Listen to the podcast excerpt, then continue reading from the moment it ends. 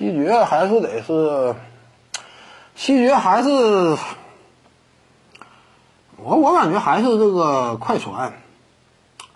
现在这个快船呐，战绩往下掉，这对于湖人来说不是什么好事儿。最好是快船能够拼到第二的位置，这样呢，湖人能够保证在西决之前遇不到快船。你越往后挺嘛，他这玩意儿万一出现一些变动，你机会就大。真要说这个半决赛、西部半决赛就遇上快船，那对湖人来说不是好事儿。所以现在对于湖人而言呢，最理想的就是湖人排西部第一，然后快船呢排西部第二，或者排西部第三。你俩别之前就遭遇，快船得排到第二、第三，这是比较理想。你至于说再往后的话，那就不可控性因素太大了。你是对不对？你什么这个第六、第七，谁知道你能不能跌到第八，或者说呃顶上第四、第五了？那提前遭遇的话很危险。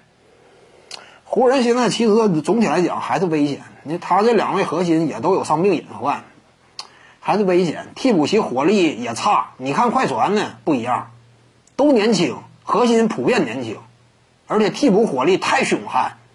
一旦打到季后赛啊，这个快船那种级别的火力，你能不能跟得上？目前对于湖人来说，这就是个很大疑问。你库兹马交易不交易的这玩意儿，反正都是差不多这个档次的球员，这太好的也弄不来。这就是现在湖人队嘛，他隐患其实比快船更大。